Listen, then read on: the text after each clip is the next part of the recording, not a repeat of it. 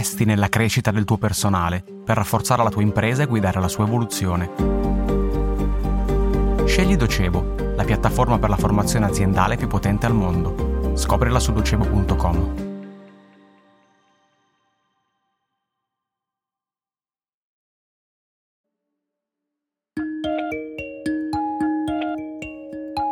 Parigi cambia, ma niente nella mia malinconia è cambiato. Scriveva nel 1860 il poeta Charles Baudelaire.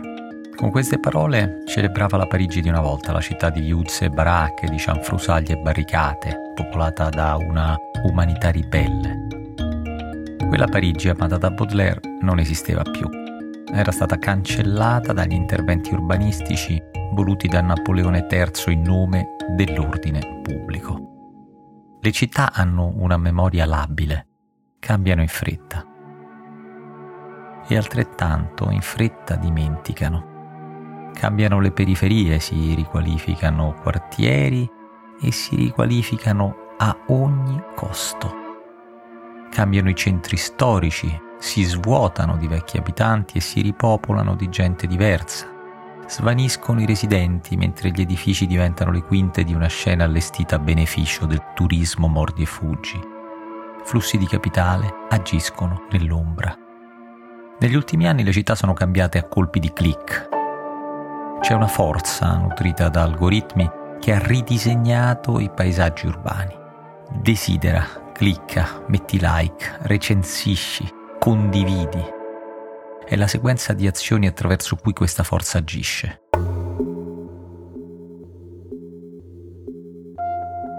È una forza figlia della stagione dei tassi di interesse a zero, del recente passato in cui l'enorme liquidità prodotta dalle banche centrali era in cerca di occasioni di investimento. Il capitale si spostava dalla rendita e dai titoli di Stato e sceglieva di assumersi rischi puntava su start-up potenzialmente dirompenti, puntava sull'innovazione tecnologica ed era sempre a caccia della next new big thing, ovvero della prossima grande scoperta. In questo recente passato è nata anche la forza che sta riconfigurando gli spazi urbani. Si chiama Airbnb ed è la nuova signora delle città.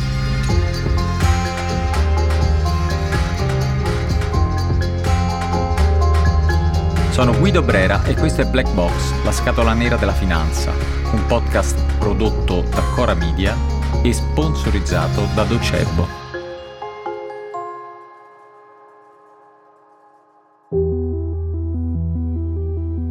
...779 milioni. E questa è la cifra record che la Guardia di Finanza ha sequestrato preventivamente ad Airbnb, il portale leader nel settore degli affitti brevi. La decisione è stata presa dal Tribunale di Milano che ha contestato al colosso digitale di non avere pagato le tasse sui circa 4 miliardi di euro incassati in Italia tra il 2017 e il 2021. Il provvedimento non ha precedenti nella storia dei signori del Big Tech, riapre il dibattito sulle pesanti trasformazioni sociali imposte dall'economia delle app e dal capitalismo digitale.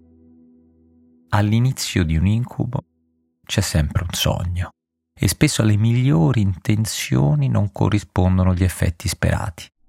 Allora riavvolgiamo il nastro.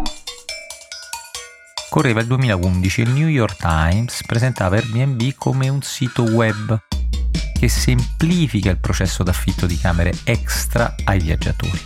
Passa qualche anno e il portale è diventato altro, molto altro. Ormai è un simbolo della sharing economy, che invita a un turismo sostenibile. È un gigante che riduce i costi e getta un'ombra sul mercato tradizionale degli alloggi per vacanze. È un brand che racconta una win-win situation. Facciamo guadagnare chi affitta il suo bene privato molto più di quanto otterrebbe da una locazione a medio o lungo termine. E facciamo risparmiare chi va in affitto. Noi prendiamo una commissione per il disturbo. Gran bella idea. E così la piattaforma comincia a incidere sui territori, comincia a estrarre valore dall'ospitalità senza produrre nulla. Qualcuno inizia a storcere il naso, ma l'intuizione è vincente, il fenomeno esplode e a un certo punto gli annunci nel mondo diventano milioni. L'Italia è terza dopo gli Stati Uniti e la Francia. Airbnb nasce a San Francisco, in un loft. È l'estate del 2008.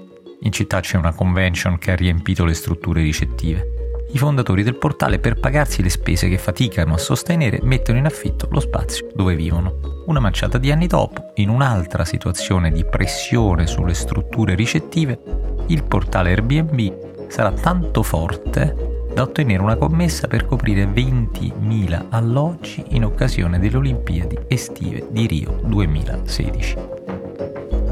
Proprio a San Francisco, nell'estate di quell'anno, succede qualcosa. Sui muri della mitica Chinatown, dove risiede la più grande comunità cinese fuori dall'Asia, compaiono manifesti con la fotografia, il nome e il cognome degli affittuari di Airbnb del quartiere. Sono 12 persone rappresentate come banditi con tanto di wanted sopra la testa. Le scritte, in lingua inglese e cinese, recitano Gentrification of Chinatown, Airbnbing our community distruggono l'accessibilità degli alloggi per immigrati, minoranze e famiglie a basso reddito. L'attacco è netto, non è fraintendibile e salta fuori la parola magica spesso associata al colosso digitale, ovvero gentrification, gentrificazione in italiano, ovvero il radicale mutamento di una porzione di spazio urbano dettato dalla compravendita degli immobili o dalla loro rivalutazione sul mercato e dall'espulsione dei vecchi residenti. Questo processo si accompagna spesso a un cambiamento della narrazione e del discorso pubblico intorno alle aree che investe. Un argomento alla base della protesta di San Francisco è senza dubbio fondato. La win-win situation della relazione col turista porta a trascurare la relazione meno remunerativa con l'affittuario a lungo termine. Inoltre, ogni appartamento collocato sul portale è un appartamento sottratto al mercato degli affitti per residenti stabili e in Italia, dove gli affitti a breve termine continuano a crescere, questo sta producendo grandi disuguaglianze. Allo stesso modo, la presenza di Airbnb ha un ruolo nell'emergenza abitativa di Los Angeles e nel boom del prezzo degli affitti a Berlino. Proprio riguardo alla capitale tedesca, nel 2016 la piattaforma californiana si difendeva sostenendo di non controllare abbastanza appartamenti per poter influenzare il mercato. Dopo aver conquistato i centri storici, Airbnb ha puntato ad aumentare la sua presenza nelle periferie. E non solo. Da qualche tempo ha messo nel mirino i piccoli borghi, in accordo con alcune associazioni di categoria e con i proprietari di residenze storiche. Il colosso digitale ha deciso di investire nel restauro di immobili privati dal valore artistico-culturale, ovviamente a scopo ricettivo e di ospitalità. Questo tipo di intervento sembra volto a trasformare i piccoli borghi ormai spopolati nella vetrina di un'economia dell'accoglienza turistica confezionata d'arte grazie a recuperi pittoreschi, iniziative a tema, brand collegati e prodotti tipici. Sempre meglio del deserto, a cui è consegnata l'Italia della provincia profonda, verrebbe da dire. E in effetti le corporation tecnologiche ci tengono a mostrare una faccia pulita, a muovere da necessità oggettive, ad alimentare una narrazione di sé edificante e persino progressista. Nel 2016 la giornalista Alison Griswold notava come Airbnb continua a presentarsi come un'azienda paladina della classe media, la buona della situazione, mentre i cattivi sono quelli che intralciano la strada dell'innovazione, in particolare la lobby alberghiera. Questa narrazione però mostra parecchie crepe. Così le polemiche, le multe, la concentrazione di alloggi e soprattutto la questione fiscale finiscono per raccontare un'altra storia.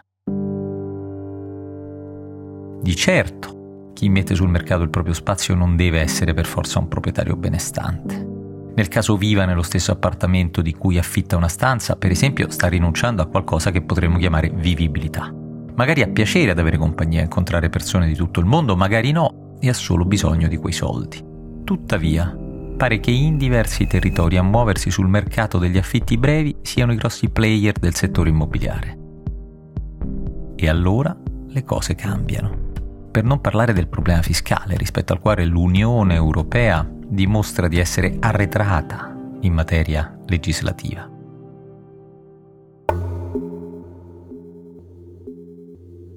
La recente decisione del Tribunale di Milano conferma che sta tirando un vento diverso, che le big tech si trovano al centro di una crisi di legittimità e che fanno sempre più fatica a raccontarsi dalla parte dei buoni. Del resto, dal 2017 Airbnb ha raggiunto un risultato impressionante. Controlla più alloggi di quanti ne controllino le 5 maggiori catene alberghiere del mondo messe assieme. E San Francisco, dove tutto è nato, è la città con il mercato immobiliare più caro degli Stati Uniti, un luogo ormai proiettato nel California Nightmare, il presagio di un cupo avvenire, costiere di homeless che hanno perso tutto, perfino la rabbia, e agonizzano accanto a un'elite di billionaire. Black Box è un podcast di Cora News, prodotto da Cora Media e sponsorizzato da Docebo Scritto da Guido Brera con i Diavoli, la cura editoriale di Francesca Milano, la sigla e il sound design sono di Luca Micheli, la post-produzione e il montaggio sono di Luca Micheli e Mattia Liciotti. Il producer è Alex Peverelli.